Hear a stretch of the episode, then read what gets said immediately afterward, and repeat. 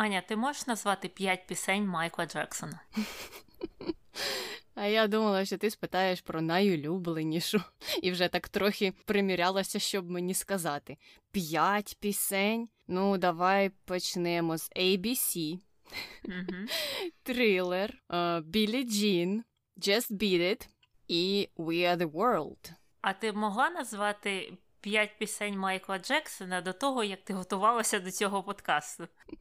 Мені здається, могла б, тому що я знала всі ці пісні, і ще я знала оту пісню про землю. Я не пам'ятаю, як вона називається, не дивлячись на те, що я читала багато про Майкла Джексона останні дні, але я завжди завжди забуваю назву цієї пісні. Я зараз теж не згадаю, але я б, мені здається, не назвала п'ять пісень до сьогоднішнього або вчорашнього дня. Хоча багато з них я чула, але я просто не завжди пам'ятаю їх назви, і я ніколи не була фанаткою Майкла Джексона. Так що, мабуть, я просто не клієнт. Ну а в деталях е, про Джексона ми почуємо після нашого вступу.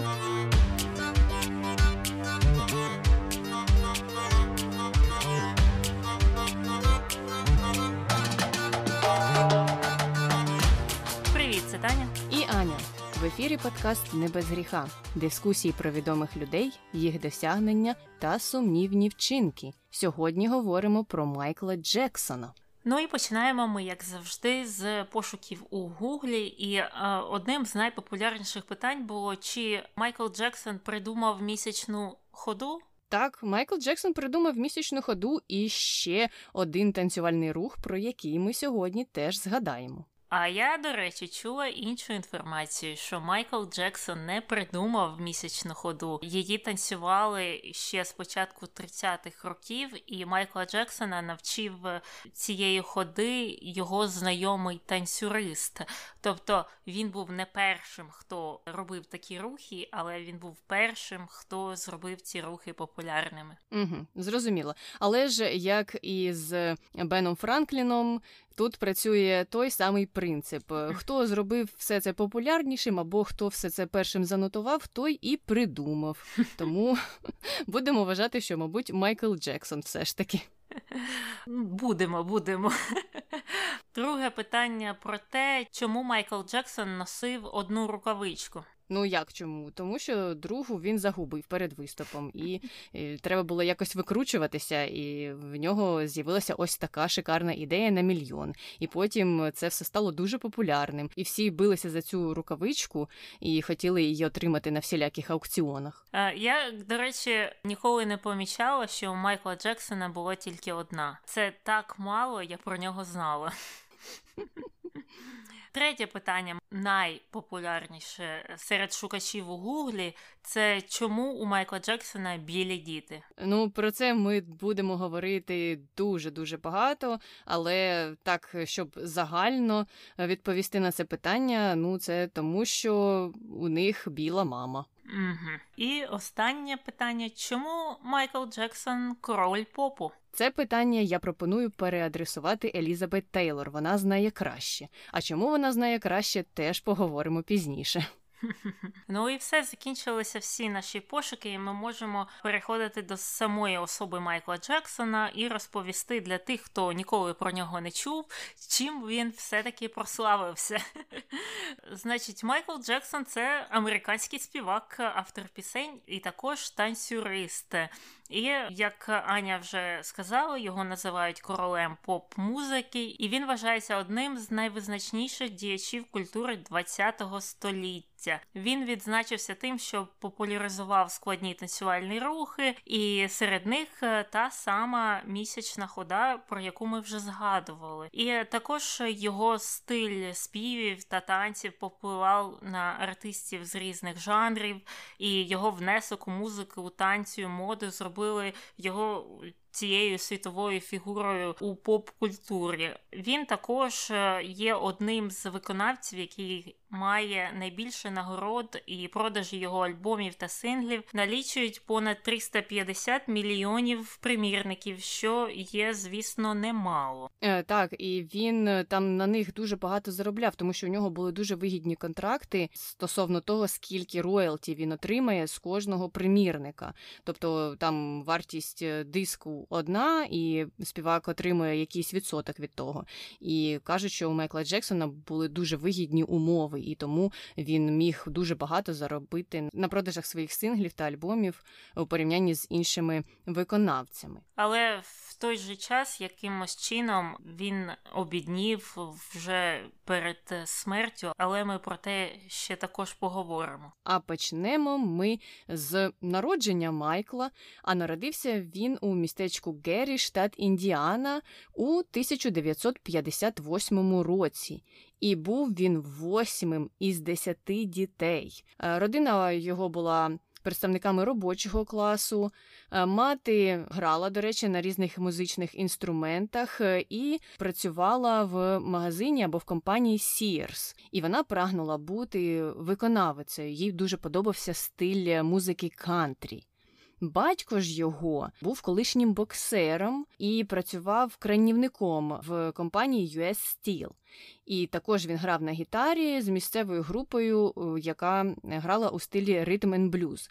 Тому можемо зробити висновок, що сім'я цікавилась музикою, і відповідно батьки теж поширили цей інтерес на своїх дітей. Але трохи пізніше виявиться, що поширювали вони його так е, досить і досить е, агресивно, якщо м'яко сказати. Так, і я, до речі, читала, що за деякими свідченнями він не був е, боксером, він дуже хотів їм стати професійним боксером, але тому, що він так рано одружився, йому довелося покинути цю ідею, бо 9 або 10 дітей це все-таки е, немало. Так що він пішов працювати в цю кампанію кранівником. Але повертаємося до сім'ї в цілому. Вона була дуже релігійною, а особливо релігійною була мати Майкла. Релігія та була свідки Єгови. І виховання у цій релігії є дуже строгим. Свята за релігією не святкувалися. І також мати заставляла всіх своїх дітей ходити по району, по хатах і е, стукати в двері і залучати людей до цієї релігії, свідки Єгови. Ну, те, про що ми завжди е, чуємо. І вже навіть коли Майкл підріс, мати все одно заставляла його ходити і залучати людей до цієї релігії, і йому довелося переодягатися або е, якось маскувати себе, носити маски, окуляри, і навіть один чи декілька разів він надягав на себе цей товстий костюм, такий як Моніка вдягала в серіалі Друзі, коли вона грала молодшу себе, так і Майкл такий надягав, щоб його не впізнали, але він міг продовжувати е, займатися цією справою. І деякі вважають, що саме з тих е, часів у нього з'явилися ці звички е, закривати там своє лице, носити окуляри. І також в результаті цього виховання друзі його казали, що навіть коли він виріс і став багатим і жив у маєтку на свій день народження, він ховався в шафі, щоб там з'їсти свій святковий торт. І відкрити подарунки. Він не хотів це робити при людях, бо це ж його релігія, це не дозволяє, і мати його насварить, і він це робив у шафі. Так що це дуже сумне дитинство, як мені здається. Безумовно, це дуже сумна історія, але на цьому сумні історії не завершилися. Хоча, здавалось би, класно було Майклові у 64-му році приєднатися до групи Jackson Brothers, яка була сформована їх батьком. Що ж може бути краще співати, танцювати разом зі своїми братами? Мабуть, багатьом це б сподобалося. Хоча тут можна так трошечки сказати про залучення дітей до дитячої праці, поспекулювати на цьому, але е, не будемо. І Майкл тоді згадував, е, що батько казав йому, що у нього жирний ніс, е, і фізично та емоційно знущався над ним і над його братами під час репетицій. І вони згадували, що батько часто сидів на стільці з поясом у руці, коли вони репетирували, і був готовий покарати їх за будь-які огріхи. Пізніше батько і сам визнавав, що так, так, я бив Майкла, а що тут такого? Мені здається, що батьки його вважали, що це досить нормально так виховувати дітей. Є просто про це свідчення. І також їх батько наказував дітям називати його Джозефом або Сером, замість того, щоб називати його татом. І пізніше вже його дочка в своїй книзі писала, що він також розбещував її і її сестру. І, начебто, у самого батька Майкла було теж складне дитинство, і його батько теж був схильний до насильства в сім'ї. Ну я не кажу, що це його виправдовує, але ці патерни поведінки, мабуть, все ж таки передаються, коли ти ростеш у такому оточенні, у такій атмосфері.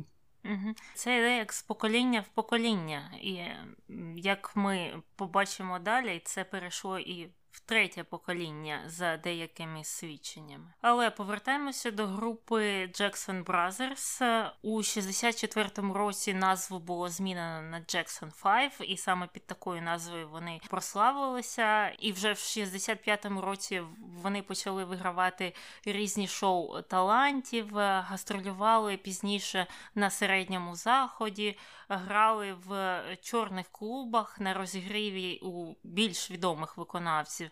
А також вони виступали у стриптиз-клубах і барах е, та на танцях в школах. І тут треба зазначити, що в групі ж були маленькі діти. Дуже маленькі діти, і вони грали в стриптиз-клубах і барах, і його батька це не зупиняло. І я також читала спогади Майкла. Він розповідав, що його старші брати після цих виступів в стрип клубах приводили дівчат е, до себе в номер, де також спав Майкл, і говорили йому відвернутися і дивитися на стінку. Ну, ось тобі е, прекрасне дитинство, гастролі. Що ж може бути краще? Невже ж ходити в школу? Це так цікаво, невже ж гратися на майданчику з друзями? Це щось е, таке, що потрібно дітям. Ні, дітям потрібно, щоб вони розвивалися в усіх сферах. Давайте засунемо їх в усі конкурси краси, на всі концерти з ними поїдемо. Будемо з них робити якихось спортсменів, гімнастів, співаків, тому що саме це їм треба. Я, звичайно ж, не кажу, що всі батьки такі, як батько Майкла Джексона, але я веду до того, що з цим все ж таки треба бути обережнішим, і mm треба не забувати, що дітям потрібно дитинство поза всіма ось цими активностями. Ну і це мені також нагадує фільм Я Тоня або Я Таня, і там також у неї е, була така мати, е, як і батько Майкла Джексона. Якщо хтось не бачив цей фільм, це фільм про американську фігуристку. І мати також її там била і кричала на неї, і казала, що вона ніхто.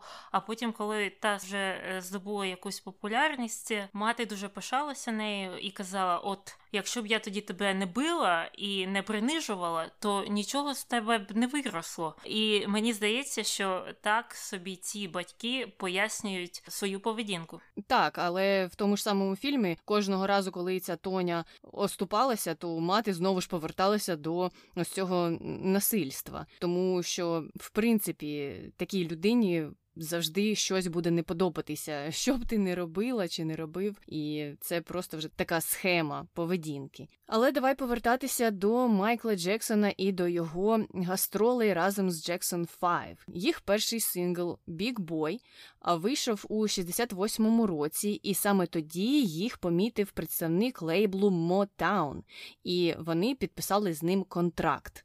І тоді вже сім'я Джексонів переїхала до Лос-Анджелеса, тому що, як відомо, Лос-Анджелес, Каліфорнія це центр е, шоу-бізнесу, де все це швидко розвивається. І пізніше вже це насправді їм допомогло, тому що вже в 69-му році вони вперше з'явилися на телебаченні на конкурсі Miss Black America. І після цього е, привернули ще більше уваги до себе. А Майкл став просто центром цієї групи, тому що вже і про нього написали в журналі Rolling Stone і сказали, що він просто вундеркінд, і в нього дуже дуже великий музичний талант. А в 70-му році пісня «I Want You Back» стала першою піснею е, цієї групи, яка вийшла на перше місце в американських чартах і пробула там аж 4 тижні. І е, пізніше вже стало більше пісень, які стали з'являтися е, у цих хіт-парадах. Там була і та пісня ABC, яку я знаю,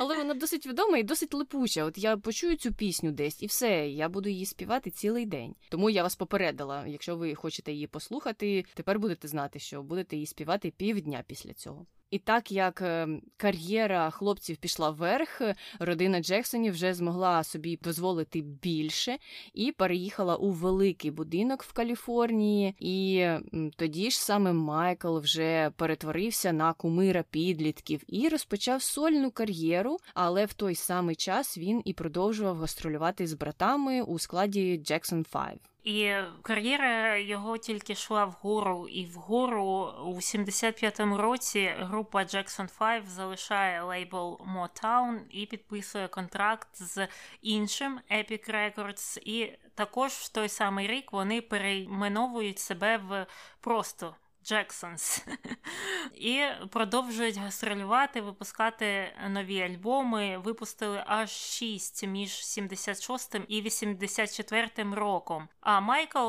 до речі, був головним автором пісень групи на той час. І вже в 78-му році він переїжджає до Нью-Йорка, щоб грати роль Апудала в мюзиклі по мотивам чарівника з країни Оз. Мюзикл е, виявився дуже провальним, але що було позитивним з цього, це те, що Джексон під час перебування в Нью-Йорку е, почав відвідувати цей знаменитий нічний клуб Studio 54, е, де він перший раз почув ранній хіп-хоп. І це в подальшому вплинуло на його творчість. Він почав використовувати бітбокс у своїх майбутніх треках. А наступного року Майкл Джексон ламає свій ніс під час того, як він виконував танцювальний номер, і йому роблять ринопластику яка призводить до утруднення дихання, що згодом, до речі, позначилося на його кар'єрі, бо йому було важче танцювати. І того ж року він вирішує іти від свого батька-продюсера і стати повністю соло-артистом. І, до речі, через 4 роки те ж саме зроблять і його брати і сестри. І вже через 10 років вони пояснять ці події пресі тим, що вони хотіли уникнути подальшого фізичного і психологічного насилля. Так, так, е, дуже сумно чути такі речі. А Майкл, як ти вже сказала, так він почав сольну кар'єру і випустив е, свій е, дуже відомий на той час альбом, який називався Off the Wall, і він саме зробив його знаменитим як сольного виконавця. І цей альбом посів третє місце в американських чартах, е, і також було продано 20 мільйонів копій у всьому світі. І за цей альбом Джексон виграв 5 нагород EMA, Гремей і також премію Гремі. Хоча він вважав, що цього було недостатньо, і він е, казав, що цей альбом повинен був наробити більше шуму, ніж він це зробив. Тобто очікування у Майкла були більшими від цього альбому. І він хотів, щоб наступний вже реліз перевершив цей альбом, який зробив його знаменитим. Ну, ти знаєш, мені здається, що на той час п'ять нагород American Music Awards і одна Гремі це не так то і погано. А які ще є нагороди в музиці? Що він ще хотів? Ну, я не знаю, там ще ж є якісь там Country Music Awards, чи може в Rhythm and Blues є, чи була якась окрема нагорода. Але це найвизначніші в американському шоу-бізнесі. Угу. Є, до речі, мені здається, ще для латиноамериканської музики якась нагорода. Але для того ж треба було написати пісню іспанською мовою, щоб його виграти. Ну, а сам Майкл в наступному році, 81-му, і аж по 83-й рік е, починає колаборацію з Фредді Меркурі і записує з ним дуетний альбом. Але щось не сталося там. І за словами менеджера Queen, е, стосунки між цими виконавцями зіпсувалися, а зіпсувалися вони через те, що Майкл Джексон привів свою ламу Луї в студію звукозапису.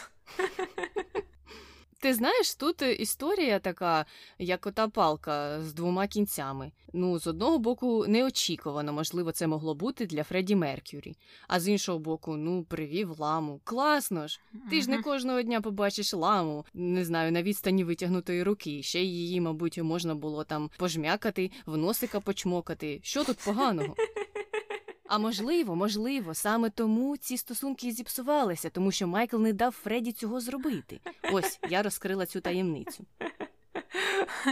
Так я я так зрозуміла, що ця лама Луї, вона була у Майкла Джексона як домашня тваринка, тобто у людей котики та собачки, а у нього лама. Лама, ще у нього колись мавпа була, наскільки uh-huh. я пам'ятаю. І він взагалі дуже-дуже любив тварин, і так, е, це був відомий факт про нього. Тому мені видалось дивним, що це зіпсувало його стосунки з Фредді Меркюрі. Але Джексона, в свою чергу, не влаштовувало те, що Меркюрі вживає наркотики, і, можливо, він боявся, що він і ламу поведе за собою і розкаже, що таке погано і покаже. Тому і не сталося цієї колаборації. Але все ж таки, через багато років, аж у 2014-му, ці пісні були видані. Тобто вони щось там записали, просто не довели це до кінця, я так розумію. Так, і пізніше Джексон переключився на інших співаків, і він з ними вже записував дуетні альбоми, які на той час були видані. Але ось цей з Фредді Меркюрі, е, так, він був виданий набагато пізніше. І повертаємося до сольної кар'єри. Шостий альбом Джексона під назвою Трилер був випущений у 82-му році. І, звичайно ж, це був найпопулярніший альбом у світі наступного року. І він також очолив е, чисельні чарти і був першим альбомом, сім синглів, якого увійшли теж до хіт парадів. І там були оці відомі пісні, як Білі Джін і It. І не кажи мені, Таня, що ти їх не знала до цього, навіть не будучи фанаткою Майкла Джексона. Я теж речі, не була його фанаткою, але я пам'ятаю цей кліп-трилер, який тривав там, не знаю, 100 годин. Ну, звичайно, він не тривав 100 годин, але він був дуже довгим. Там був цілий фільм. Ну і коли я вже його дивилася, він був таким, ну трохи дешево виглядав. Але я уявляю собі, що на той час, коли його випустили, це був просто якийсь бум і якийсь вау. І до речі, пам'ятаєш, на початку кліпу трилер є дисклеймер від Майкла Джексона, цитата, що він не підтримує віру в окультні речі, які показані у цьому кліпі. І це, до речі, було зроблено через те, що його мати засуджувала всіх цих вампірів, яких чудовиськ, і всіх тих незрозумілих сторін, які показували у тому кліпі, тому що знову ж вона була релігійною людиною, і в їх релігії це підтримувати не можна. А Майкл. Не знаю, наскільки він вже на той момент був релігійним, але він не хотів засмучувати свою маму і також е, його церкву. І саме тому був вставлений той дисклеймер на початку кліпу. І він, до речі, до сих пір там є. Я вчора дивилася цей кліп, і дійсно першим кадром є цитата від Майкла. Ну ось тепер будемо сподіватися, що кількість переглядів цього кліпу виросте аж на три. Е, Ну, нас же слухає три людини поки що на початку, а може й більше. Пишіть нам, пишіть, хто нас слухає, дуже цікаво. А 25 березня 83-го року Джексон воз'єднався зі своїми братами е, для того, щоб виступити на шоу каналу NBC. І це шоу подивилося 47 мільйонів людей. А сольний виступ Джексона з піснею Білі Джін приніс йому першу номінацію на премію Еммі. То може тоді, коли він отримував всі ті AMA і Гремі, він не отримав Еммі, і це його засмутило. Але ж для того, щоб отримати Еммі, треба з'явитися на телебаченні з якимось виступом. Ну, не знаю, не знаю. Він щось прорахував тоді зі своїм отим першим відомим альбомом чи ні. Але тепер вже, мабуть, повинен був бути задоволеним. І саме тоді, саме тоді він вперше вдягнув оту рукавичку, прикрашену стразами, і дебютував е, зі своєю місячною ходою. А на премії Гремі цей альбом трилер виграв вісім нагород, і на той час це стало рекордом. І вже The New York Times писала тоді, що ось у світі поп-музики є Майкл Джексон, а за ним вже десь там телепаються всі інші. Їх навіть і не видно. Бо Майкл Джексон це наше світило, і це наше все у поп-музиці. Так, і я коли читала статті або блоги, або щось слухала про Майкла Джексона від людей старших за нас, то для них це дійсно було щось дуже велике, важливе, найпопулярніше, найкраще, інноваційне. Тобто він дійсно був. Дуже великою зіркою на рівні з Бітлз або з Rolling Stones, або з Елвісом. Просто мені здається, ми трохи молодші, щоб це якось повністю оцінити. Мабуть, мабуть, і ще він був інноватором, саме тому, що він робив е, багато того, е, що від нього не очікували, особливо в США. Ну, ти ж знаєш, як в США тут були стереотипи щодо чорної музики, і що ось ви сидіть там в своєму ритм блюзі, джазі, соул і все. А Майкл Джексон вийшов за рамки, і він став популярним для всієї Америки, тобто його mm-hmm. слухали всі вже. Тому мені здається, ще це його зробило саме такою зіркою. Ну і потім це вийшло на глобальний рівень вже. Угу. І, до речі, е, трохи пізніше, коли він вже був е, суперзіркою, він та його брати почали співпрацю з компанією Pepsi Cola в рамках рекламної угоди, і Pepsi їм заплатила 5 мільйонів доларів, що ем, на теперішні гроші більше ніж 13 мільйонів. І на той час це була найдорожча угода зі знаменитостями. Ось так Pepsi хотіла, щоб е, Джексони з'явилися у їх рекламі рекламі. І вже наступного року е, Майкл і Джексони починають знімати рекламний ролик для Пепсі і. Під час е, цього імітованому концерту сталася якась аварія, щось е, пішло не так з піротехнікою, воно взірвалося і випадково підпалило волосся Джексона.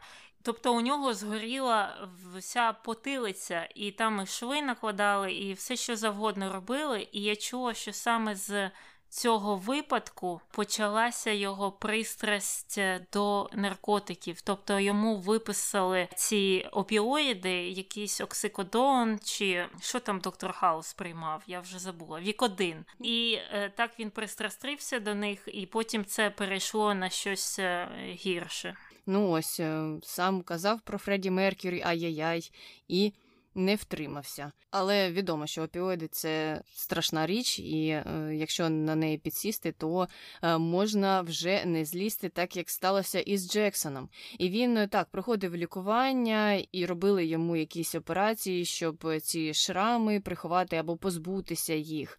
І потім він також знову почав робити ринопластику. Невідомо чому, тому що тоді, під час зйомок цього роліку, начебто постраждала саме задня частина голови. З носом нічого тоді не сталося, але він вже хотів щось там змінити. І Пепсі, до речі, врегулювала з ним справу поза судом, і внаслідок е, врегулювання цієї справи Джексон пожертвував півтора мільйони доларів тому медичному центру, в якому його лікували. Е, і, по-моєму, пізніше там чи крило, чи якесь відділення переназвали в його честь.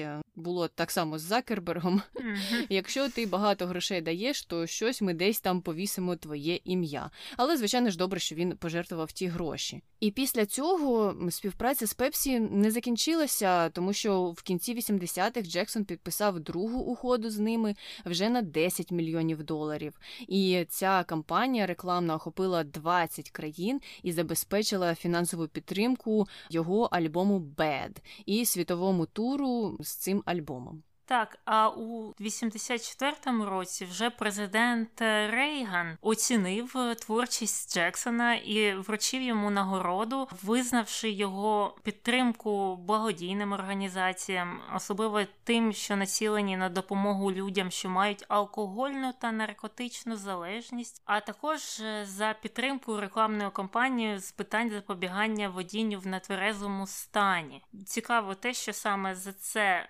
Рональд Рейган Рейган вручив йому нагороду, а не за Білі Джін та за трилер або щось інше. От він прославився саме своєю благодійною діяльністю. І ця благодійна діяльність, е, звісно, не закінчилася, вона тільки продовжувалася. Джексон випустив сингл We Are The World, е, який він записав у співавторстві з Лайонелом Річі. І за допомогою цього синглу вони зібрали гроші для малозабезпечених людей у США та країнах Африки. А сам альбом за заробив 63 мільйони доларів, що на сьогоднішній день становить більше ніж 162 мільйони доларів, тобто дуже дуже багато грошей. Так, так. Е, і до речі, про те, що Рональд Рейган е, саме помітив у Майклі Джексоні не його творчість, а його благодійність, хотіла б додати. Можливо, це сталося тому, що він і насправді був однією із знаменитостей на той час, які дуже дуже активно займалися благодійністю. Але ж е, йдемо далі. У 80-х роках Джексон також співпрацював з Полом Маккартні, і під час цієї співпраці він дізнався, що виявляється, не тільки піснями можна заробляти, а можна заробляти ще й на правах на пісні інших виконавців, чим і займався Маккартні. Е, він заробив тоді близько 40 мільйонів доларів на рік, е, тільки тому, що володів ось цими правами на пісні інших людей. Після цього Джексон також почав купувати права на публікацію чужих пісень, але робив це з обережністю і не купував так багато, як Пол Маккартні але вже у 84-му році на продаж виставили каталог видавництва ATV Music Publishing, і він містив права на публікацію 4 тисяч пісень вже. І там були навіть матеріали Beatles. І Джексон тоді зробив ставку 46 мільйонів доларів, щоб його придбати. І, до речі, власники цієї колекції також пропонували Полу Маккартні придбати її, але він е, чи то не захотів сам вкладатися, чи то е, він не був зацікавлений. Там була досить незрозуміла історія. Кажуть, що й Майкл йому пропонував так навпіл розділити цю суму. Але в кінці кінців Майкл Джексон саме придбав цю колекцію за 47,5 мільйонів доларів. І він бився там зовсім з іншими людьми, вже не з Полом Маккартні на аукціоні, і йому вдалося виграти тільки тому, що він міг дуже швидко закрити цей процес, тобто переказати гроші, е, і таким чином ось його ставка спрацювала. І коли вже його популярність стала спадати, і він менше заробляв грошей на своїй творчості, саме ці треки Бітлз і права на них е, підтримували. Його штани, можна сказати, тобто е, він заробляв більшість своїх грошей вже саме з продажів е, пісень Бітлз, а не зі своїх. Але це вже сталося наприкінець його життя. Угу. Ось так цікаво повернулася доля. І це дуже дивно, тому що ну, здається, в нього стільки було альбомів відомих, і стільки успіху, і стільки він заробив на цьому на той час. Але ось пісні Бітлз, виявляється, стали в нагоді. І вже після паузи довжиною в 5 років е, Джексон випускає свій альбом Bad, і він був дуже-дуже очікуваним. І тоді вже 5 синглів отримали позицію номер один в американських чартах, а сам альбом теж увійшов до чартів у 25 країнах світу і був найбільш продаваним альбомом у світі у 87 і 88 роках. А до 2012 року було продано від 30 до 40 мільйонів копій, і це ми не рахуємо, мабуть, піратські копії, яких було продано вдвічі більше, як завжди це стається. І Майкл Джексон також поїхав у світове турне з цим альбомом, і е, там теж він бив усі рекорди. А його концерти на стадіоні Уемблі відвідало більш ніж півмільйона людей. І така велика аудиторія допомогла Майклу Джексону увійти в книгу рекордів Гіннеса і встановити рекорд за найбільшу аудиторію на концерті. І це мені здається просто дивовижним, е, якщо знову ж згадати популярність Бітлз, і коли вони е, пам'ятаєш перший раз, чи коли приїхали до США, і там просто мільйони дівчат їх атакували, і вони співали просто на величезних стадіонах, і навколо стадіону стояли люди. І це були просто дуже дуже масштабні заходи, і все одно Майклу Джексону якось вдалося це побити побити, бітломанію побити. Ну ось ось е, тепер можна зрозуміти, наскільки великим був Майкл Джексон у свої роки. І е, якраз е, у роки цієї величі Джексон вирішує написати автобіографію під назвою Moonwalk. І, звісно, вона стає дуже популярною стає бестселером New York Times. Е, було продано більше ніж 200 тисяч примірників. І, до речі, він вже починав згадувати про насилля свого батька і про те, як він та його брати та сестри його боялися, і що у них е, дуже погані та натянуті стосунки. І також того ж самого року Джексон купує е, землю біля Санта Інеса у штаті Каліфорнія для того, щоб побудувати там новий будинок ранчо Неверленд, який е, коштував 17 мільйонів доларів. І саме там біля свого будинку він встановлює карусель, кінотеатр та зоопарк. Тобто всі атракціони, які люблять відвідувати діти. Угу. І про це ми поговоримо детальніше у розділі контроверсій. А поки е, можемо повернутися до одного з питань, яке задавали на початку, і саме у кінці 80-х Джексона стали називати королем поп-музики, і вважають, що це могла започаткувати Елізабет Тейлор, тому що вона вручала йому нагороду у 89-му році, і саме тоді вона і назвала його справжнім королем поп-музики, року та соулу.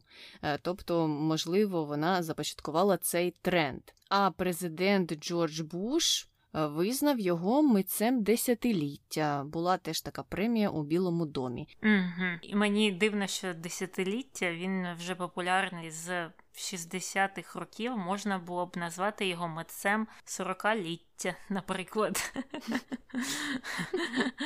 Гаразд, їдемо далі, бо справи у Джексона все покращуються і покращуються. І ще й на початку 90-х років він підписує багатомільйонний контракт з компанією Sony, що було рекордом на той час за вартістю. І тоді ж він випускає свій новий альбом е, під назвою Dangerous, який одразу стає платиновим сім раз. І майже до року, коли він помер, до 2008 року, було продано 30 мільйонів копій цього альбому. І найпопулярнішим синглом з того альбому став Black or White, який протягом семи тижнів був номером один у білборді американському. І, до речі, от пісня Black or White, мені здається, та, яку я знаю найкраще.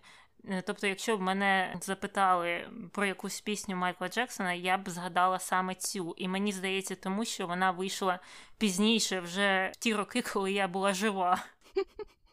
Ага. Та я, значить, знаю всі тільки старі його пісні. Але Black or White я теж знаю, і мені так подобався той кліп. Він такий був цікавий і незвичний. Ну, як мені здавалося на той час. І так, так, я погоджуюся, вона була просто класною. Коли я була ще маленькою, дивилася телевізор, дивилася всі ці хіт-паради і чекала, коли ж ця пісня з'явиться. А від творчості знову ж повертаємося до меценатства. У 92-му році Джексон заснував фонд Стілюй світ, і саме з допомогою цього фонду він почав привозити на ранчо своє Неверленд дітей з неблагополучних родин, щоб вони могли там провести час у його парку і трохи повеселитися. І також організація направляла мільйони доларів по всьому світу, і її робота була спрямована на допомогу дітям, дітям, яким загрожувала війна, бідність, хвороби. Тобто, ось е, така е, благодійна ціль була у нього. І в липні того ж року Джексон вже видає свою другу книгу та відправляється в новий світовий тур. І частина коштів, е, які були отримані внаслідок цього туру, пішла фонду зцілення світу, і Джексон продав права на трансляцію цього туру компанії HBO за 20 мільйонів доларів. І це було теж рекордною угодою на той час. Тобто ще до 92-го, до середини 90-х років він заробляв просто шалені гроші і бив всі е, рекорди по заробіткам. І мені просто кожен раз, коли я це чую або читаю, все дивнішим стає, як йому вдалося обідніти під кінець свого життя. Ну, ти ж знаєш, е, можна бути Майклом Джексоном, який заробляв мільйони або навіть мільярди, якщо це все перевести в нинішні гроші, і просто, мабуть, не мав якогось розумного бухгалтера, який би ці всі гроші правильно кудись перенаправляв, або хоча б повів звіт цих фінансів. Ну явно ж е, не було того, хто б це все організував, або був той, хто зловживав своїм становищем і все це перенаправляв в неправильні русла. А можна бути якимось Естоном Катчером, який е, просто закинув свою акторську кар'єру, тому що він вклався в Uber, в біткоін і ще в різні успішні стартапи, і йому вже все одно. Мабуть, мабуть, так і було, що у нього просто не було хорошого фінансового менеджера, а сам він не знався на цих е, справах. А от на чому він знався, це точно танці і співи, і саме через це у 93-му році його запросили співати на Bowl 27. Це фінал сезону американського футболу. І це був перший Bowl, де музичний номер отримав більше переглядів, ніж сама гра. А мені завжди здавалося, що так і було. У різні часи, мені здається, більшість людей не дивляться саму гру, а просто чекають цього музичного номеру. Ось так, ось так, Таня. Ти зневажливо поставилася до цих спортсменів, які протягом цілого сезону готуються, там виграють якісь ігри. І прийшла Таня і сказала: Та вас не цікаво дивитися, давайте мені музичний номер. Але я, звичайно, теж погоджуюся, і я теж думала, що так, номер, мабуть, привертає більше уваги, тому що у цих співаків більше фанатів, ніж у цих спортивних команд. Але виявилося, що ні, Майкл Джексон. Джексон теж е, поставив цей рекорд. І вже в 93-му році він виграв премію Жива легенда. І це була премія Гремі. Ну, мабуть, тоді він вже заспокоївся, і йому вже здалося, що все нормально тепер. Тепер мені вистачить. І далі трохи поговоримо про його особисте життя.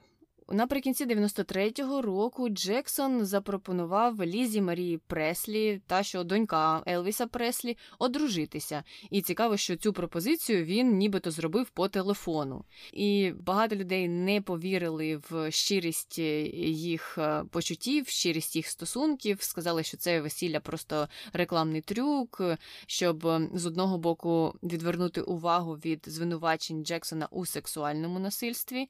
І це такий невеличкий невеличкий спойлер е, до розділу контроверсії, а з іншого боку, запустити кар'єру Преслі як співачки. І, до речі, їхній шлюб довго не протривав. Він е, закінчився.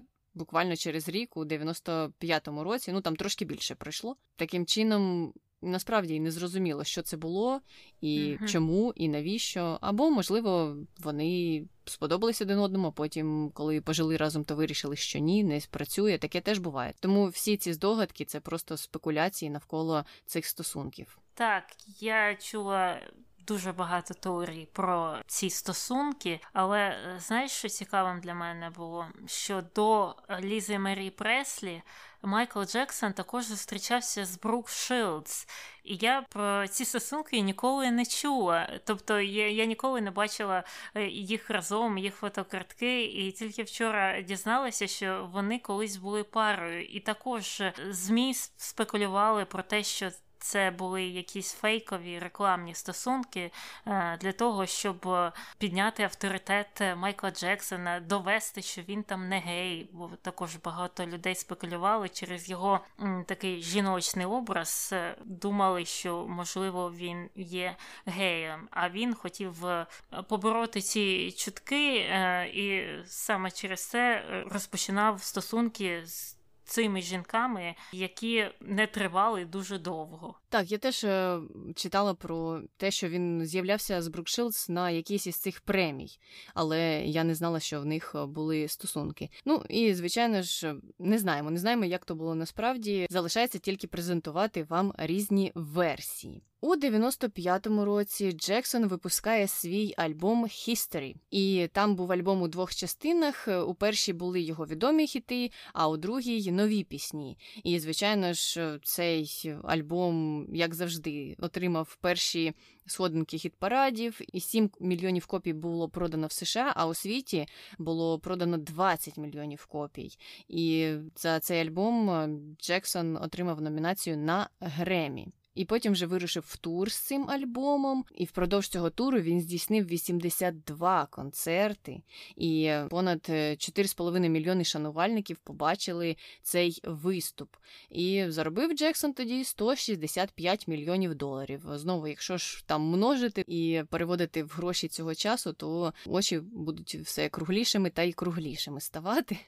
Е, тому не будемо цим, мабуть, займатися. І цікаво, що під час туру в Сіднеї він одружився з Дебі Роу, яка була асистенткою його е, лікаря.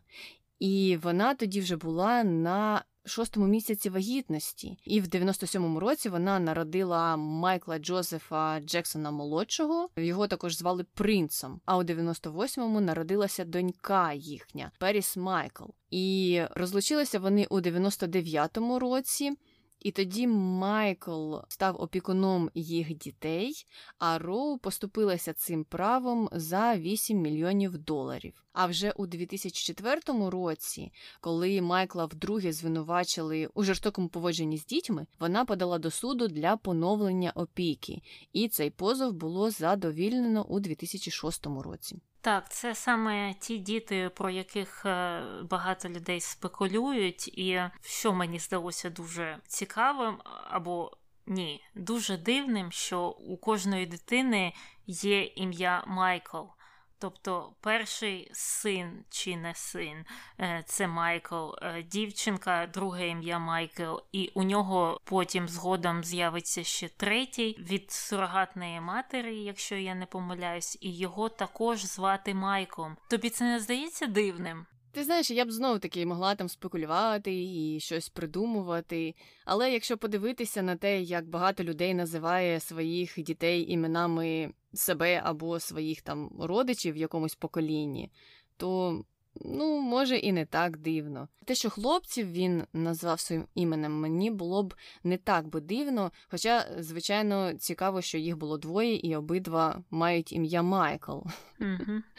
Тому як він їх розрізняє, це вже його проблеми. Ну або як він їх розрізняв. Ну, я думаю, саме тому їх і не називають Майклами, а у них є свої там прізвиська, е, які він їм придумав. Але це мені все ж таки здається, що це щось таке lá, tenho que. Ну, повертаємося до роботи Джексона. Він у 97-му році починає роботу над своїм 10-тим сольним альбомом. І через два роки він е, приєднався до уча на повороті на концерт е, допомоги дітям війни. Концерт відбувався в Італії, і це шоу зібрало мільйон доларів для біженців у війні в Косово та додаткові кошти для дітей Гватемали. Тобто, бачиш, е, вся його або майже вся благодійність спрямована саме на дітей. І, до речі, про цей концерт «Луча на повороті мені здається, я його бачила в дитинстві. То ти цікавилася творчістю Луча на повороті, тому що ти ж казала, що тобі Майкл Джексон був нецікавий. Виходить, що саме Луча на повороті е, тебе привабив, і саме він змусив дивитися цей концерт, так? Ні, я Лучано також не дуже цікавилась, але мені здається, я про нього більше знала, ніж навіть про Майкла. Тобто, у нас його дуже часто показували, і він був. Досить популярним, і він навіть приїжджав до України Луча на повороті, мені здається, і не раз. А от щодо Майкла, я не знаю, чи він був колись в Україні з концертом? Не знаю, я точно не була на його концерті, тому сказати не можу. Е, зрозуміло, але я пам'ятаю, що так, був цей концерт дуже-дуже популярним. Але на цьому Майкл Джексон не зупинився. Він пізніше організував ще одну серію благодійних концертів Майкл Джексон and Friends е, у Німеччині та Кореї. І ці вже кошти надходили до дитячого фонду Нельсона Мандели, Червоного Христа та ЮНЕСКО. І у 2000 році книга рекордів Гіннеса визнала, що Майкл Джексон був меценатом 39 благодійних організацій. Ну і звичайно, це було більше ніж будь-який артист. Ось про це ми якраз і говорили, що він дуже дуже активно займався благодійністю, активніше ніж будь-хто, або на це просто падало більш світла, ніж на чиюсь іншу благодійність. І з рекордами ми тут не зупиняємося, тому що у 2002 році Джексон отримав 22-гу американську музичну премію, і тоді він став виконавцем століття, і на той час він мав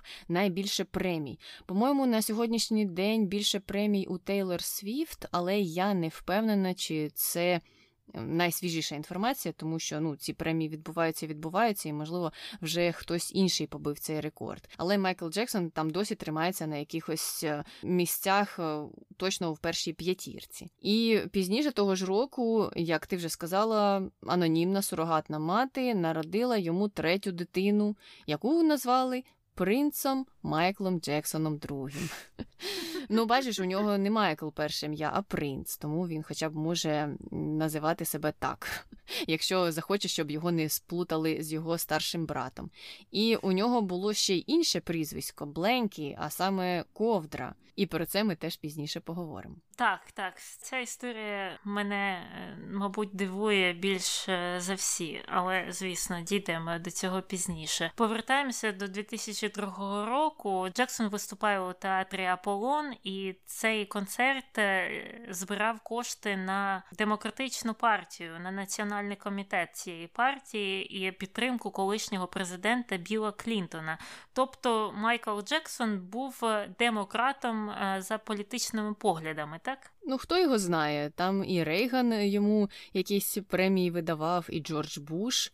Тобто два республіканці старалися, старалися, а Джексон виступив на підтримку Біла Клінтона. Ось так, неочікувано. Так, ну і ці гроші планували також використати для заохочення громадян голосувати. І коли вони заохочують, вони просто кажуть голосуйте, а не голосуйте за якусь конкретну партію. І до речі, це був останній виступ Джексона на.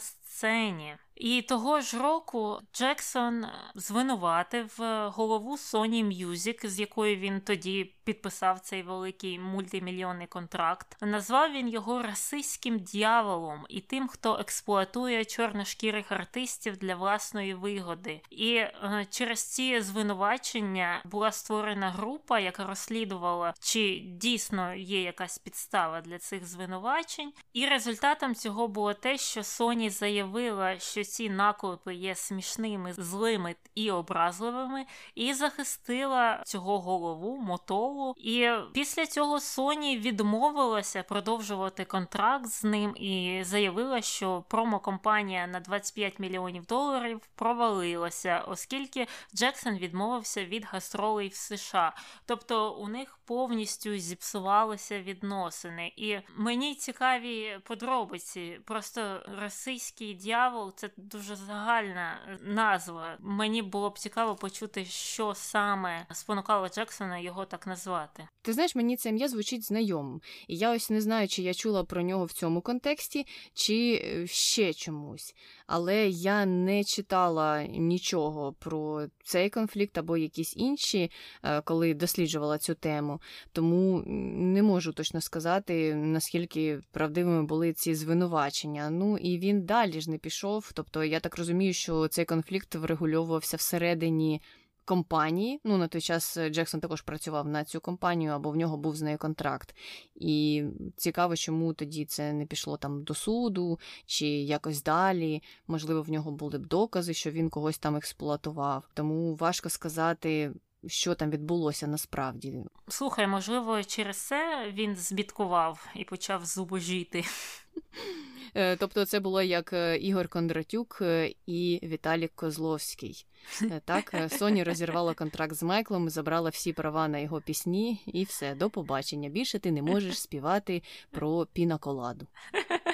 До речі, до речі, спойлер, спойлер, після смерті Джексона е, ті права, які він купив на Бітлз, на пісні Бітлз, вони перейшли в кінці кінців до Соні. Така карма, карма якась вийшла. Ну і у 2007 році Джексон починає роботу над своїм новим альбомом, але він так її не завершує. Люди починають спекулювати про те, що е, у нього проблеми з фінансами та зі здоров'ям, і через це Джексон оголошує про серію концертів під назвою This is It, тобто це кінець це все, що також є досить якоюсь кермічною назвою. І це шоу мало стати його першим великим концертом після світового туру History аж у 97-му році.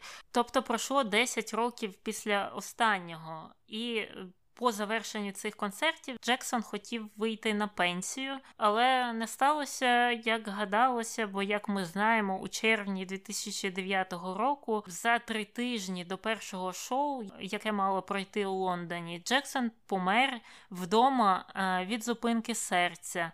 У нього був ем, персональний лікар, е, якого звуть Конрад Мюррей, який давав е, йому різні ліки, бо Джексон е, страждав від інсомнії і взагалі не міг спати. І серед ліків, які йому давали, був пропофол, ларазепам та мідазолам. І потім було встановлено, що смерть була спричинена саме передозуванням пропофолу. І там така дуже заплутана історія, бо ці ці ліки е, має вводити сам лікар, і пацієнт повинен бути під постійним спостереженням. Але коли Майкл помер, там нікого не було, тобто лікаря не було поряд, наскільки я зрозуміла. Бо лікар його знайшов і почав дзвонити у 911, і він е, також почав робити цей непрямий масаж серця.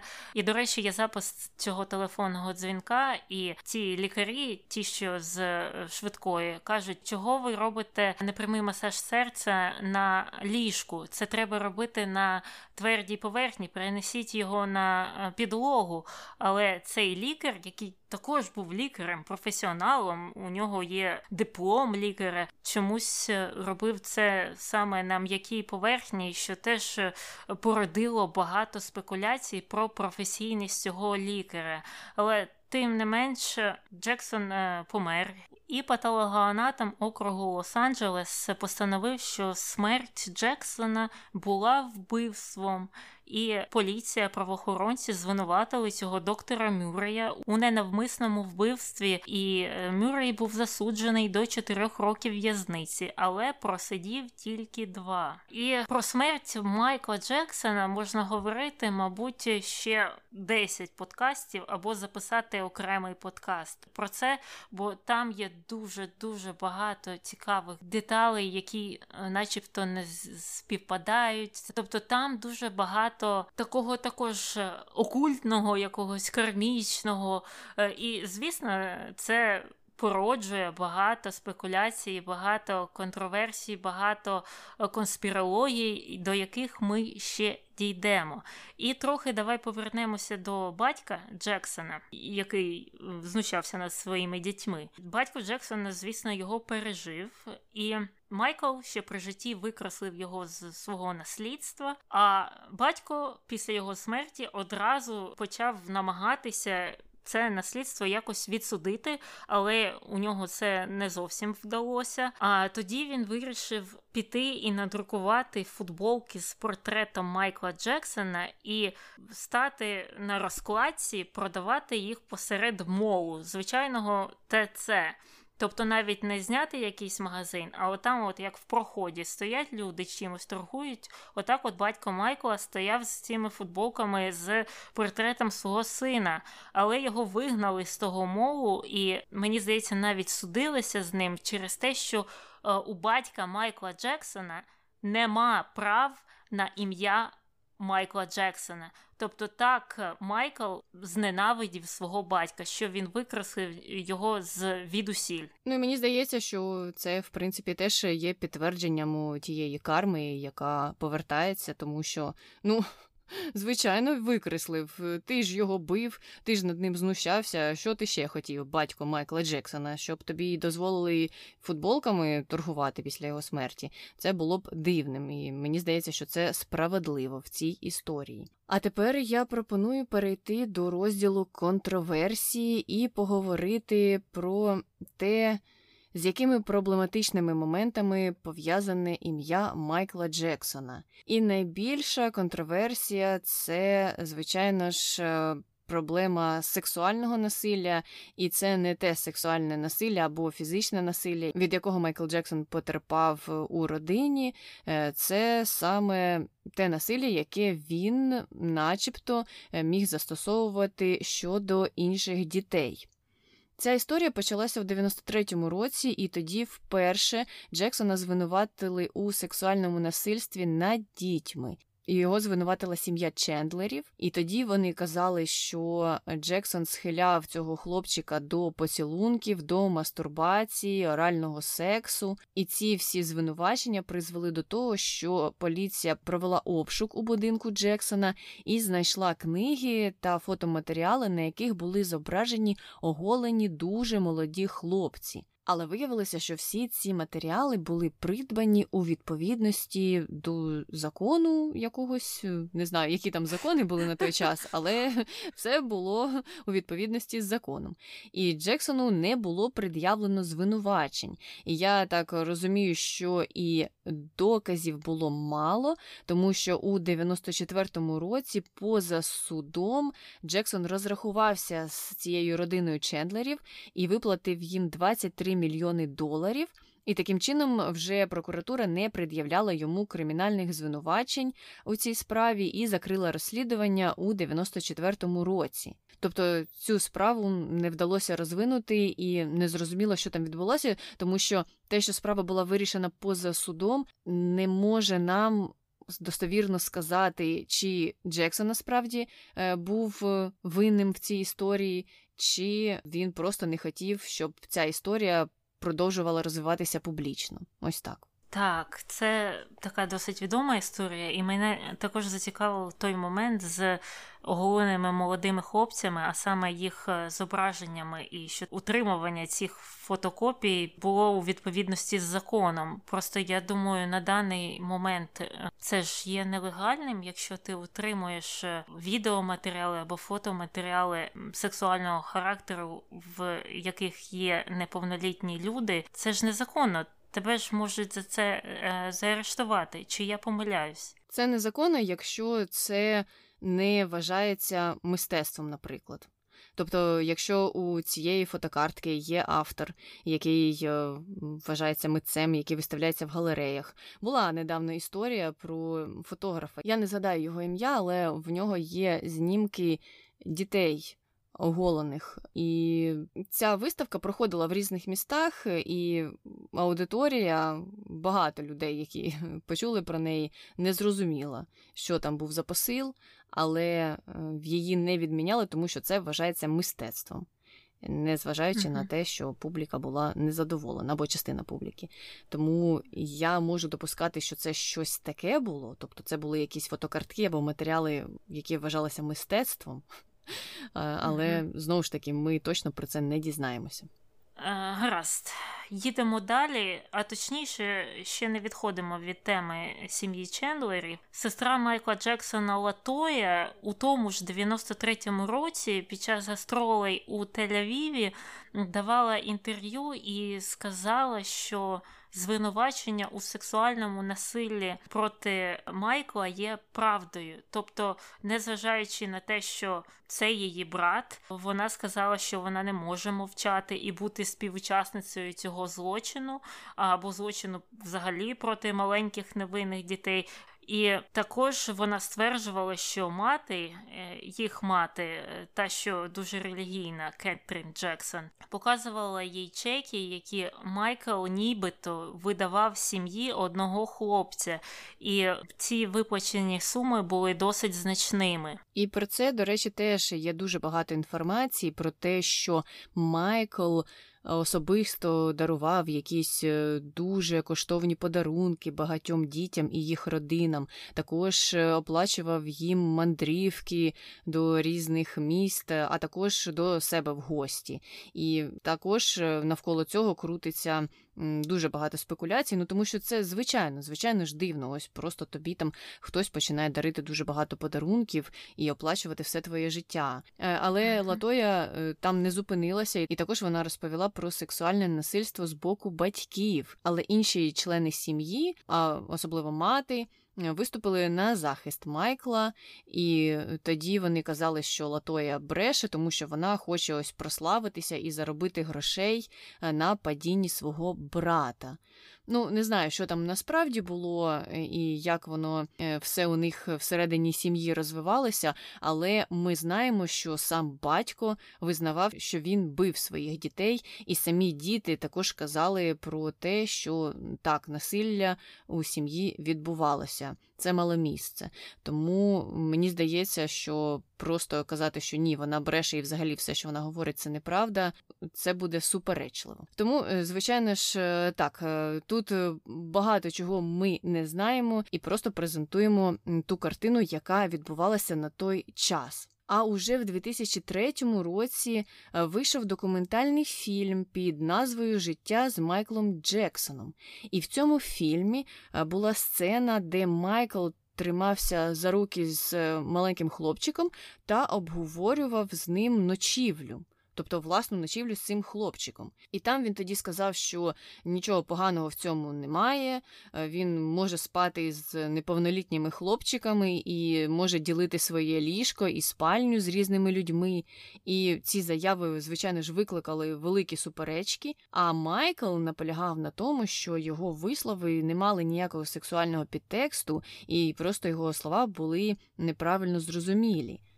Ну, добре. Добре, станемо на захист Майкла або хоча б спробуємо. Немає сексуального підтексту. Окей, приймаємо. Але взагалі сама ідея спати з 12-річним хлопчиком без сексуального підтексту, коли чужа людина, доросла, спить з 12-річним хлопчиком, мені здається дуже дивною. Так, і тут е, є також такий момент, що вважати сексуальним підтекстом. Тобто окей, можливо, він його не чіпав, так, і не розбещував фізично якось. Але є ж такий момент, як і психологічне задоволення від цього. Тобто Майкл Джексон міг збуджуватися від ідеї того, що поряд з ним спить цей 12-річний хлопчик. І так, можливо, він його не торкався, але ти отримував від цього задоволення, розумієш? І ну, якщо ти батько або мати цього хлопчика, ця ідея огидна для тебе, хіба не так? Звичайно, звичайно, я погоджуюся, і навіть з боку самого хлопчика говорячи ось про це психологічне насильство, про, про те, яке ти сказала, ми знову ж повертаємося до оцього кола, яке пережив Майкл. У нього дід знущався над батьком, батько знущався над його братами і над Майклом. І Майклові теж це передалося. І потім Майкл міг це передати цьому хлопчику. Оці неправильні патерни поведінки. Те, що ось доросла людина, чужа спить з тобою в ліжку. Так, він е, може ось так е, психологічно себе задовільняти, але дитина в той самий час е, так є жертвою, і в неї ламається картина світу. Я теж не знаю, що думали батьки, але є багато свідчень. Про те, що батьки самі казали, і там було багато цих хлопчиків, як виявилося. І батьки самі казали, що ну, Нічого страшного в цьому немає. Вони ж просто там гралися, просто відпочивали разом і ніякого сексуального підтексту. я була шокована, коли я це читала, тому що тут є також багато питань до цих батьків. Так, це важко повірити. Просто я думаю, якщо ти там мати чи батько і залишив свого сина чи доньку зі своїм сусідом, а потім пішов забирати свого сина чи дочку у сусіда, а вони лежать на ліжку. Ну це ж просто жах. Це жах. А якщо Таня, ось е, твій сусід, подарує твоїм дітям купу подаруночків, звозить їх на Гаваї, а потім запросить до свого ранчо Неверленд та ще й всю родину запросить, то тоді, виявляється, деякі батьки можуть закрити свої очі на це все і потім казати ось е, такі нісенітниці, про які я говорила вище. Добре, точніше, погано.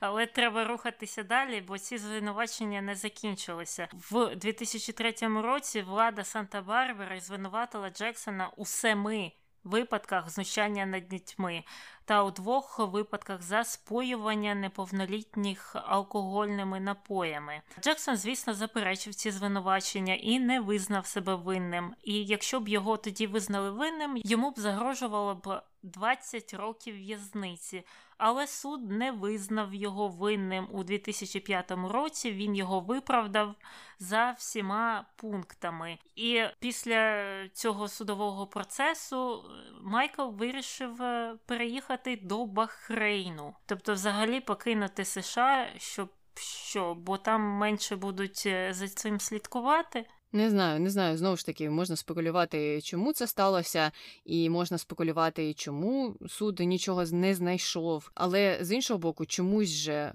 були пред'явлені ці звинувачення. І це ж не те, що там хтось е, дзвонить анонімно в прокуратуру і каже: Ой, дивіться, мій сусід е, купив собі три машини, щось там не так. Ану, поїдьте і перевірте. І прокуратура зразу ж біжить, е, організовує загін поліції, і разом вони їдуть робити облаву на того сусіда. Це ж не так працює. Звинувачення повинні бути достатньо ґрунтовними, щоб е, почалась якась справа.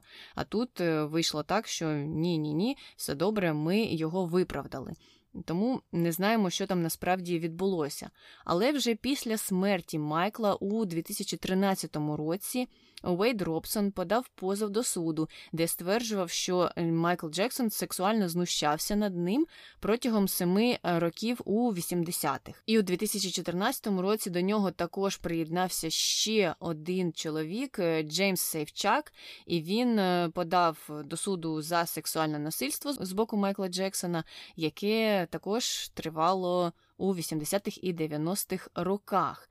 І саме цей Джеймс познайомився з Майклом під час ем, зйомок е, в рекламі Пепсі, і саме йому він дарував дуже багато подарунків і оплачував перельоти до нього в гості, і на відпустки, і всю родину він там возив, куди вони б захотіли. І ці два хлопці давали свідчення на захист Джексона під час справи у 93-му році.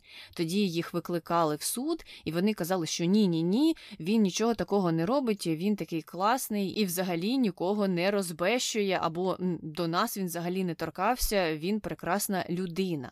Але пізніше ці хлопці почали казати, що тоді вони набрехали, е, і насправді він їх також розбещував. А мати Робсона, того першого, який подав до суду у 2013 році, ще в 93-му році казала CNN, що ця ночівля Майкла Джексона з її сином це щось нормальне. Ось саме вона була однією з тих батьків, які нічого такого не бачили. Тобто вона стверджувала і підтверджувала одні із основних е, компаній, які випускають новини в США. Тобто ці компанії не будуть випускати щось неперевірене. І ось саме їм вона тоді казала так, що ось Майкл Джексон так грається з моїм сином, і у них такі активні ігри, і вони так виснажуються, вони просто засинають разом, і нічого більше в цьому немає.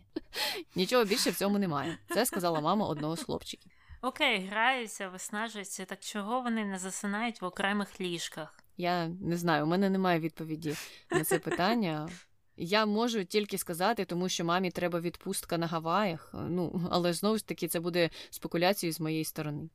Так, знову знову ще одна дивна та трохи така мутна історія. До речі, щодо цих справ, у 2015 році вони були закриті через закінчення сроку давності, і також ці оскарження були відхилені. І це зрозуміло, бо чоловік вже на той час помер е, вже як 5 років чи 6 років, і ти нічого з цього не, не витягнеш. І до речі, той факт, що вони е, з цими звинуваченнями прийшли прийшли вже після його смерті, е, спонукають мене повірити в те, що вони говорять, бо після його смерті ти ж не можеш з нього витягнути ніякі гроші. Навіть якщо б е, ці справи закінчилися успіхом в сторону цих позивачів, то вони б не не отримали ніякої компенсації. Так вони, мабуть, почувалися краще через те, що суд це е, вирішив, і суспільство про це дізналося, але ж матеріальної вигоди ніякої не було. Тому я е, в такому випадку е, набагато більше схильна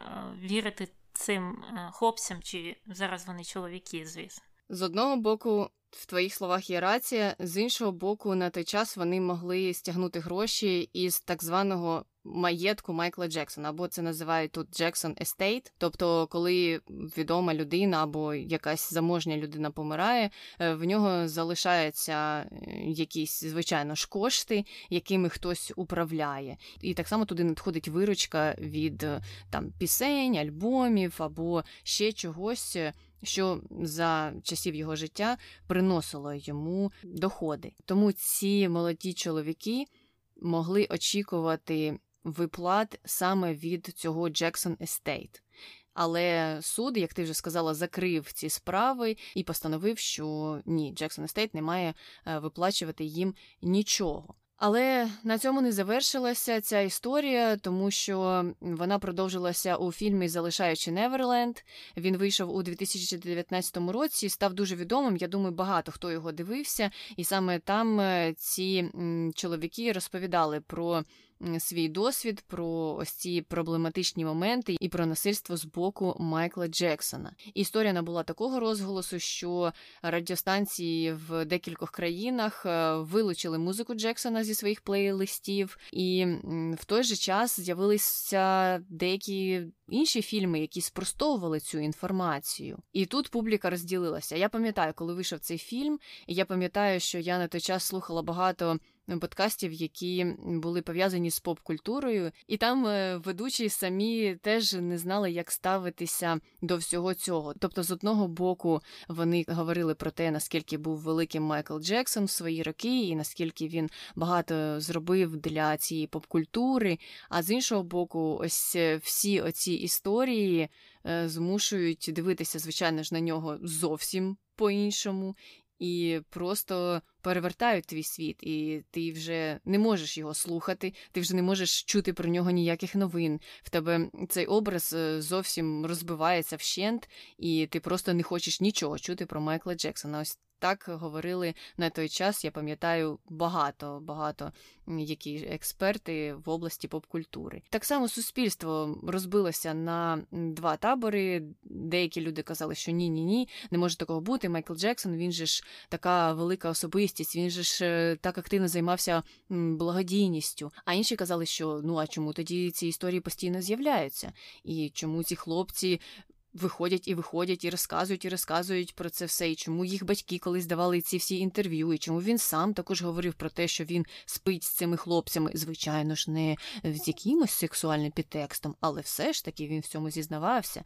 І все ж тут нечисто, тому ні, ми більше не будемо слухати Майкла Джексона. Але вже наприкінці 2019 року ті ж самі радіостанції, е, які до цього відмінили всі пісні Майкла Джексона, поновили їх у своїй ротації, тому що згідно з їх опитуваннями, слухачі все ж таки продовжили позитивно ставитися до особи цього співака і були не проти слухати його пісні на радіо. Ну і щодо цього документального фільму, того ж року представники Джексона подали е, до суду на HBO, яка ем, якраз і зняла цей фільм за порушення умов контракту 92-го року, отой багатомільйонний, який вони підписали з Джексоном, і порушили вони тим, що е, цей фільм зневажає особистість самого Майкла. І якщо б е, представники Джексона е, виграли, то HBO повинен був би відшкодувати збитки у розмірі 100 мільйонів доларів, але цей позов ще розглядається.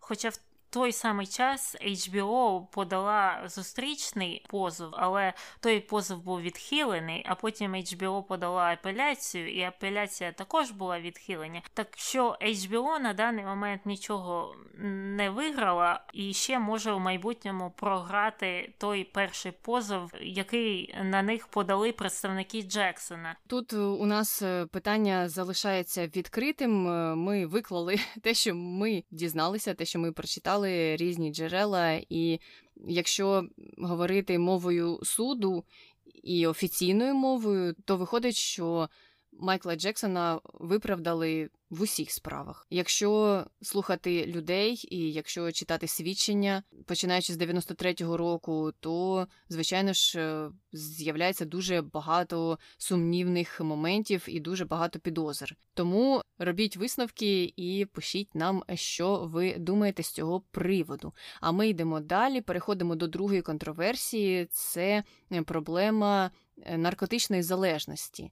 Ми вже казали, що Джексон почав приймати знеболюючі препарати після своїх операцій на шкірі голови, е, після отієї пожежі під час зйомок реклами, і став залежним від опіатів е, і почав їх вживати, щоб справлятися зі стресом, який був пов'язаний з тими звинуваченнями у сексуальному насильстві.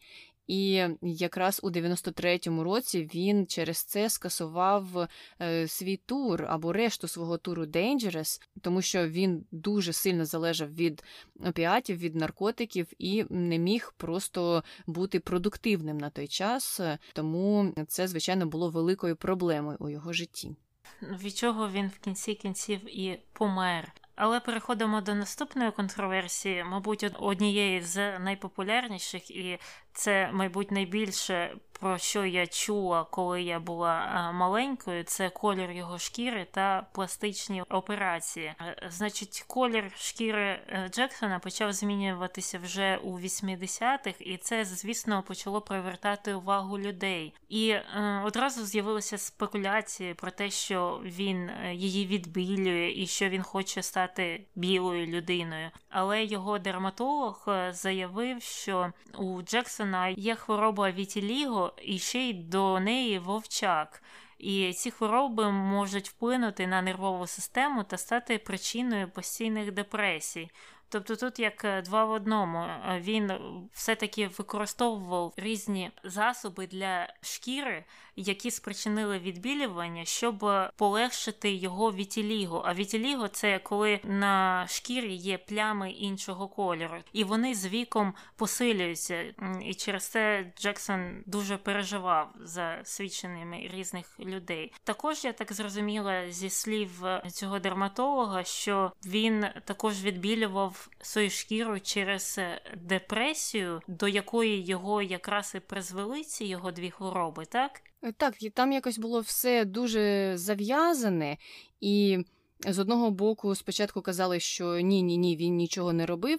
З іншого боку, потім е, він е, і сам казав, що він так наносить дуже такий товстий шар мейкапу, тому що він хоче замаскувати ось ці плями від вітіліго. Ну а вовчак це аутоімунна хвороба, яка е, просто так впливає на нервову систему і ось посилює ці всі депресивні стани. І коли з'явилися тільки ось ці всі спекуляції, Джексон дуже болісно до цього ставився і казав, що люди це все вигадують. і Я просто хочу бути тим, яким я є, і мені дуже боляче все це е, чути. І потім він е, також давав інтерв'ю, в якому казав, що що він тільки робив дві операції з ринопластики та одну операцію на підборідді, але не більше того. Хоча з іншого боку є підтвердження, що цих операцій було більше, е, і так само люди дуже дуже сильно обговорювали його різке схуднення. Він же казав, що це все сталося через зміну дієти, були спекуляції, що це саме через наркотичну залежність. І ось після його смерті вже його мати казала, що так, він застосував застосовував косметичні процедури для виправлення свого вітіліго. Так, він дійсно страждав е, від того, що ось всі про це говорили, і він був дуже чутливим до цього питання. І він, начебто, сам казав, що він не хоче бути схожим на плямисту корову. І також вона додала, що він переніс насправді більш ніж дві операції, звичайно ж, е, з ринопластики, і він просто пристрастився до цього. Це вона так вважала. Я ще чула свідчення, що Майкл Джексон був е, так помішаний на цій ідеї висвітлення своєї шкіри, щоб позбутися вітіліго, тому що у його батько також була ця хвороба, і він, начебто, казав, що коли я дивлюся у дзеркало, я бачу свого батька це його дуже засмучувало, бо ми знаємо, які відносини були у нього з його батьком. Так, звичайно, і це могло вплинути. Та е, будь-що тут е, знову ж таки ми не знаємо достовірно, е, що там відбувалося. Але на цьому не завершилися всі ці спекуляції і увага до персони Майкла Джексона у середині 80-х років знову взірвалася новина про те, що Джексон, виявляється, спить у гіпербаричній кисневій камері, щоб уповільнити своє старіння. І також почали говорити про те, що він пройшов гормональну терапію, щоб зберегти отой високий голос голос, і тоді навіть його менеджеру довелося це все спростовувати. Але цікаво, що він спростував усе, крім історії з цією кисневою камерою. І він в інтерв'ю казав, що так, Майкл повернутий трохи на власному здоров'ї, і ось він її. Застосовує, йому це подобається. Мені, звичайно ж, це все дивним вважається, але раз він хоче, то на здоров'ї. Але ні-ні ні, ніякої гормональної терапії, нічого такого не було. А сам Джексон уже в 93-му році дав інтерв'ю Опері Уінфрі, і там він е, розповідав якраз про жорстоке поводження батька, і втрату свого дитинства, і самотність, і в той же час він спростував багато чуток, е, і саме тоді він і спростував е, ті чутки про те, що він спить у гіпербаричній камері, або про те, що він відбілює шкіру. Тобто зі сторони самого Майкла йшла одна інформація, зі сторони його менеджера йшла інша інформація, і тут теж не зрозуміло, чи це все було заради піару, чи це все просто була якась неузгоджена інформація, яку вони так і не вирішили, як їм презентувати. Але це все насправді створило дуже багато контроверсій і конспірологій. І мені здається, ну якби він просто сказав, так, у мене вітіліго, і мені це не подобається, я хочу ось так з цим боротися. А тут він просто міг казати зовсім інше і розповідати, що ні-ні ні, яка ринопластика, у мене всього було дві операції, і то їх треба було зробити, тому що в мене були травми. Але тут же надходить інформація з інших джерел, яка каже нам, що ні, цих операцій було більше. І так само з інших джерел надходить інформація про те, що ні, він спеціально вибілював свою шкіру. Тобто тут теж е, не знаєш, що й думати, е, тому що настільки полярні дані. Так, і мені здається цікавим цей вислів про те, що він не вибілював шкіру. Він вибілював шкіру, але, можливо, не з цієї причини, про яку люди спекулювали. Тобто більшість людей вже думали, що він хоче стати білим, а він, начебто, вибілював, щоб побороти свою хворобу вітілігу. Тобто так було б краще це пояснити, ніж просто так прямо сказати ні, я нічого не вибілював. Так а яким чином ти став білішим? Так, тут е, теж дуже багато неоднозначних даних. А ми рухаємося далі і переходимо до антисемітизму. Теж е, з цим е, був пов'язаний Майкл Джексон. У 95-му році антидефамаційна ліга та інші активісти поскаржились на те, що оригінальний текст пісні «They don't care about us» був антисемітським. І там були такі оберти мови, які мені, чесно кажучи, важко перекласти, але можна пошукати, якщо цікаво, оригінальний текст е, і зрозуміти, в чому річ. І Джексон сам сам пізніше вже випустив е, іншу версію з переробленими словами. Тобто офіційно він нічого про це не казав, але так неофіційно визнав, мабуть, що насправді були проблеми якісь. Ну і четверта контроверсія стосується його третьої дитини, і це я, до речі, дуже дуже добре пам'ятаю. В пресі з'явилася фотографія, як Джексон підніс свою третю дитину, коли вона ще була дуже дуже малою, над перилами готельного номеру в Берліні, який, до речі, знаходився на четвертому поверсі. І він е, тримав цю дитину на витягнутих руках у повітрі. І це злякало багатьох людей. І, до речі, сам Джексон згодом вибачився за цей інцидент і визнав е, його недоречним і назвав його страшною помилкою. І це була та третя дитина, яку звати Ковдра. Ну а назвали його так, тому що саме тоді він і був загорнутий в ковдру. І остання контроверсія, або остання з тих, е, яка потрапить в цей довжелезний подкаст, е, це історія про його борги. У 2006 році справи Джексона йшли настільки погано, що він погодився вже використати частину свого пакету каталогів ATV, отой, що він купив, там де було більш ніж 4 тисячі пісень і пісні Бітлз. Він тоді коштував близько 1 мільярда доларів в якості застави проти своїх позик у Банку Америки. І тоді ж е, йому довелося зачинити те ранчо Неверленд, щоб зменшити витрати. І якраз в той час він вже переїхав жити в Бахрейн і став е, гостем шейха, тобто він, начебто, як не витрачав ніяких коштів на своє проживання там.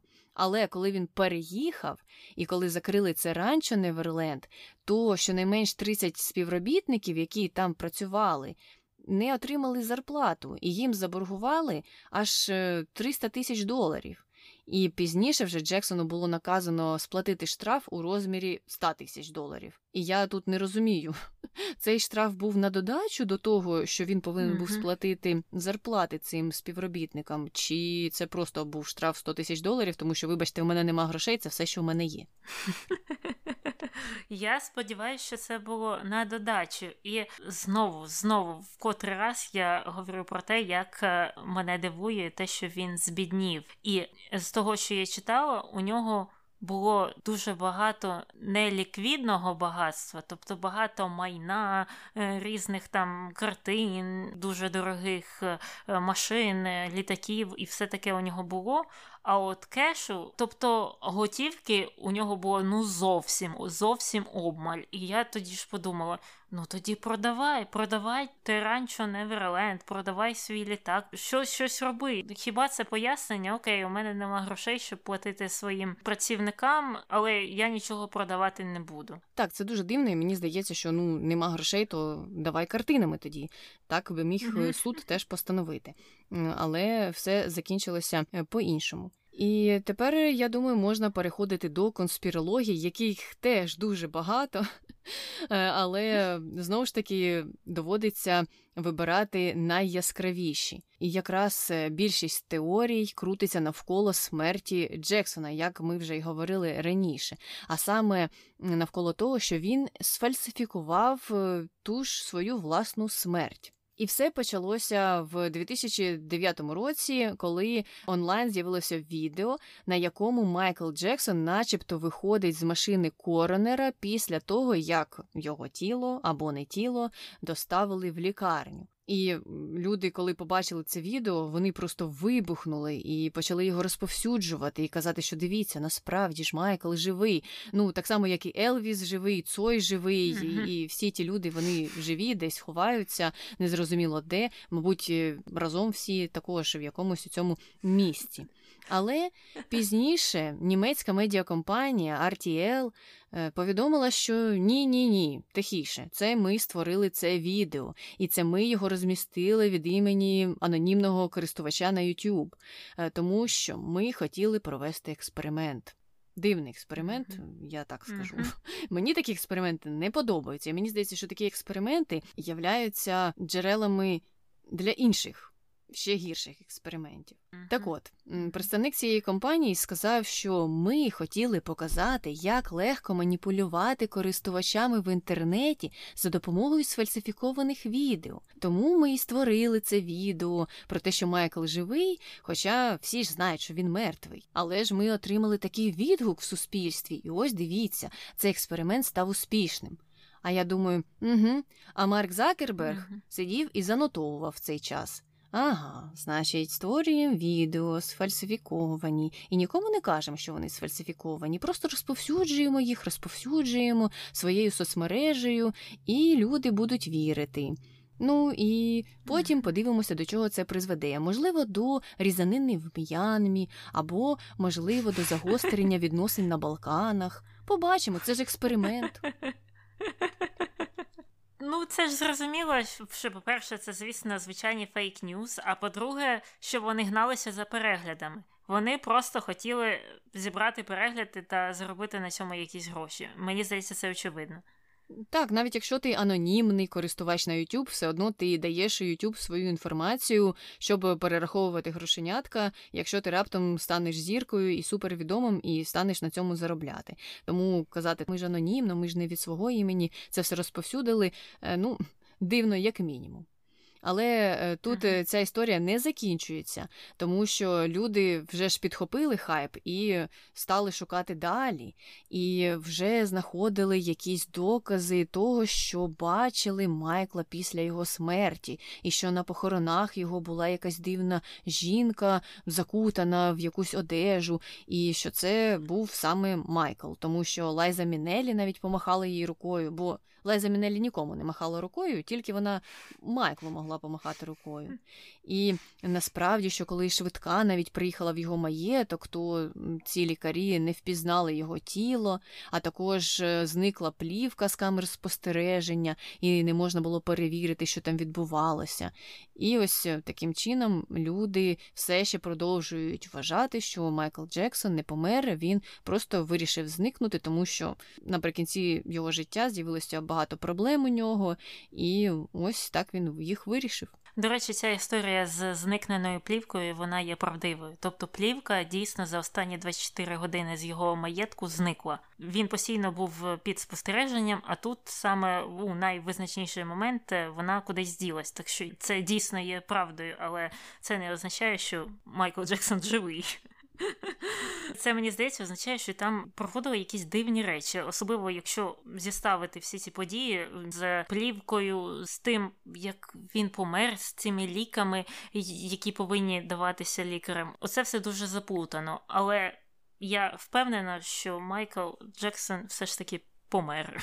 Ну і переходимо до нашої другої е, конспірології. Це, звісно, про дітей. Багато людей вважають, що діти не його, і основною причиною є те, що діти мають дуже світлу шкіру, і а, е, люди вважають, що Джексон не є біологічним е, їх батьком. І я не знаю, як я до цього ставлюся, бо у змішаних батьків можуть бути діти з дуже світлою шкірою. Що мені видається дивним, те, що всі інші риси е, також не є характерними для чорношкірої людини. Тобто я знаю людей з змішаних е, родин, які є дуже світлими, світліші за мене, але у них е, є інші риси, такі як ширший ніс, або кучеряве таке темненьке волосся, або темні очі.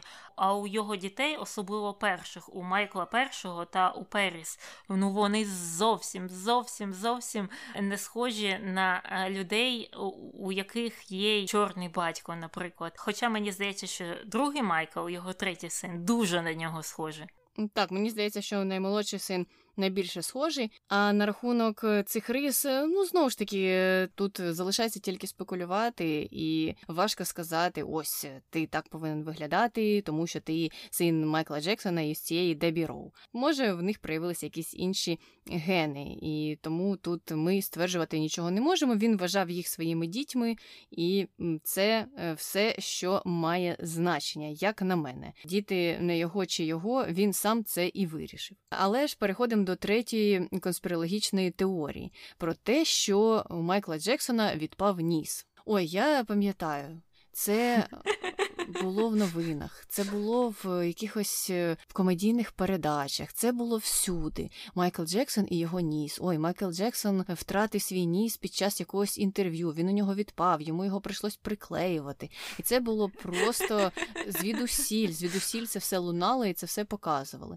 І це, звичайно ж, конспірологічна теорія, яка не має нічого спільного з реальністю.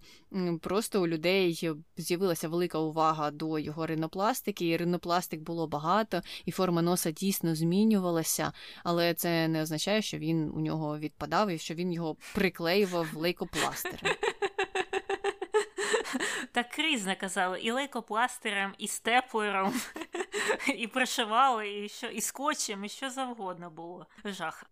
Четверта конспірологія про те, що голос Джексона насправді штучний. Як ми знаємо, Джексон говорив дуже високим і навіть трохи дитячим голосом. І я чула історії, що деякі люди казали, що вони ловили Майкла Джексона на тому, що він говорив своїм нормальним голосом, який був невисоким. Але звісно ж, це також є спекуляції, конспірології, це не підтверджено. Але є ще інша конспірологія, також пов'язана з його голосом часом, а вона саме про те, що батько у дитинстві або коли він був тінейджером, змусив Джексона приймати гормони саме для збереження цього високого голосу, і трохи перестарався з цим, і таким чином його хімічно кастрував.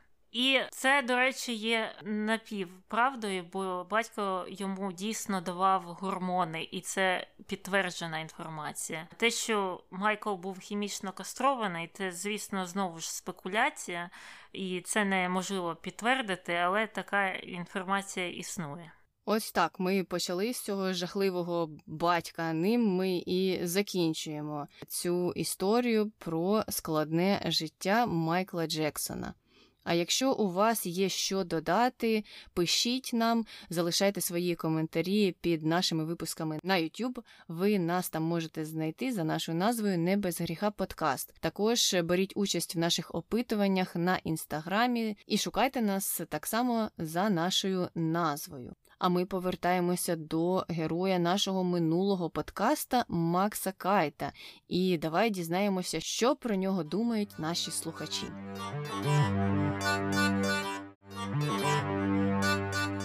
Коментар перший. Підозріло дивиться на пляшку Фанта.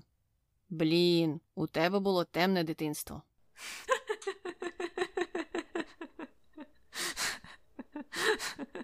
Так, Фанта пережила, пережила багато. Чим її тільки не годували. Але знаєш, е, як то кажуть е, про людей, коли вони у тінейджерському віці розквітають. Ось у тебе був такий розквіт, так і у Фанти стався якийсь розквіт. Вона просто переродилася пізніше, тому все добре, все добре, не переживайте. Коментар другий. Застосування фанти в супах і рагу це чудова ідея, оскільки вона була занадто солодкою, щоб будь-яка здорова людина могла нею насолоджуватися. Я я не думаю, що вона у ті часи була занадто солодкою. Там ми ж читали, що там додавали тільки трохи-трохи-трохи сахарину, або потім пізніше трохи цукру, щоб засолодити її. Але там не було стільки е, цукру, скільки в теперішній фанті. Мені теж так здалося, тому що там просто була якась мізерна доза, і, звичайно ж, це підтверджується тим фактом, що тоді його нормували, і не було просто можливості кидати туди стільки цукру, скільки ти е, захочеш. І тому мені навпаки здається дивним застосування фанти в супах і рагу, тому що що вона може туди внести. Але якщо люди це робили, то можливо вони щось знали. Не буду сперечатися. Коментар третій. Мені здається, що сучасна фанта менш корисна, ніж та, в якій були відходи. Не знаю, не знаю. Тут, мені здається, можна посперечатися. Е, чи корисний жмих з яблук, чи корисна молочна сироватка в комбінації з відходами з винограду. Не знаю, не знаю. Ну, дивлячись, е, які в кого проблеми. Можливо, вона допомагає Е, з якимись труднощами, скажімо так, я не знаю. А тепер, я думаю, час перейти до хрінометру і дізнатися, скільки ж титання даєш Максу Кайту. Десь посередині, я думаю, п'ять за його співпрацю з нацистами, а саме те, що про нього працівники згадували як про другого фюрера. Це мені здається дуже підозрілим. І е, звісно ж, ці всі Зік Хайлі та портрети Гітлера на всю стіну е, вони не надають йому якихось е, позитивних рис. Хоча в той самий час, якщо б не було Макса Кайта, якщо б він цим не займався, у нас би і не було фанти на сьогоднішній день. Хоча я фанту ту і не дуже люблю. Я також поставлю йому 5, він мені чимось схожий на тичину в цих питаннях. Звичайно ж, звичайно, так, якщо дивитися загально, то просто дві різні людини, але ось ця колаборація е, мене змусила поставити саме такий бал. І я погоджуюся, ці всі загравання з нацистами виглядають е, жахливо, і його рятує тільки те, що він офіційно, начебто, не вставав в ряди нацистів, е, і в кінці кінців він сказав, що ні, ні, дивіться, я ж насправді працював е, не на них, а я працював, щоб врятувати все це і щоб дати роботу людям. Я не знаю, які там у нього були плани і як е, він це все розвивав під час війни, але в кінці кінців вийшов на позитивній ноті, тому це його врятувало хоча б трошки в моїх очах. Але наші слухачі е, знову ж таки розділилися. Дехто вважає, що він жахливий і поставили йому по максимуму. Дехто навпаки сказав, що ні-ні ні. Буквально там одиничка і достатньо. Тому загальна оцінка 4 бали від слухачів. А щодо того, кому що більше подобається фанта чи спрайт, то думки також розділилися 50 на 50. Половині людей подобається фанта, іншій половині спрайт. Я, до речі, так і думала. І я думаю, все. Ми закінчили цей довжелезний випуск. Поговорили і про Майкла, і про Макса, і можемо прощатися. З вами була Таня і Аня. Почуємося. Бувай. А, Повертай. Іди, іди. І повер. А? Іди, іди, іди. Іду, іду. Це швидка. Це кіця. А, окей. Вона вже як швидка. І вже в 99-му році він приєднався до Лучано Повороті на концерті е, допомоги дітям війни в Модені. Війна не в Модені. Концерт проходив вид А. Вид А. Що таке?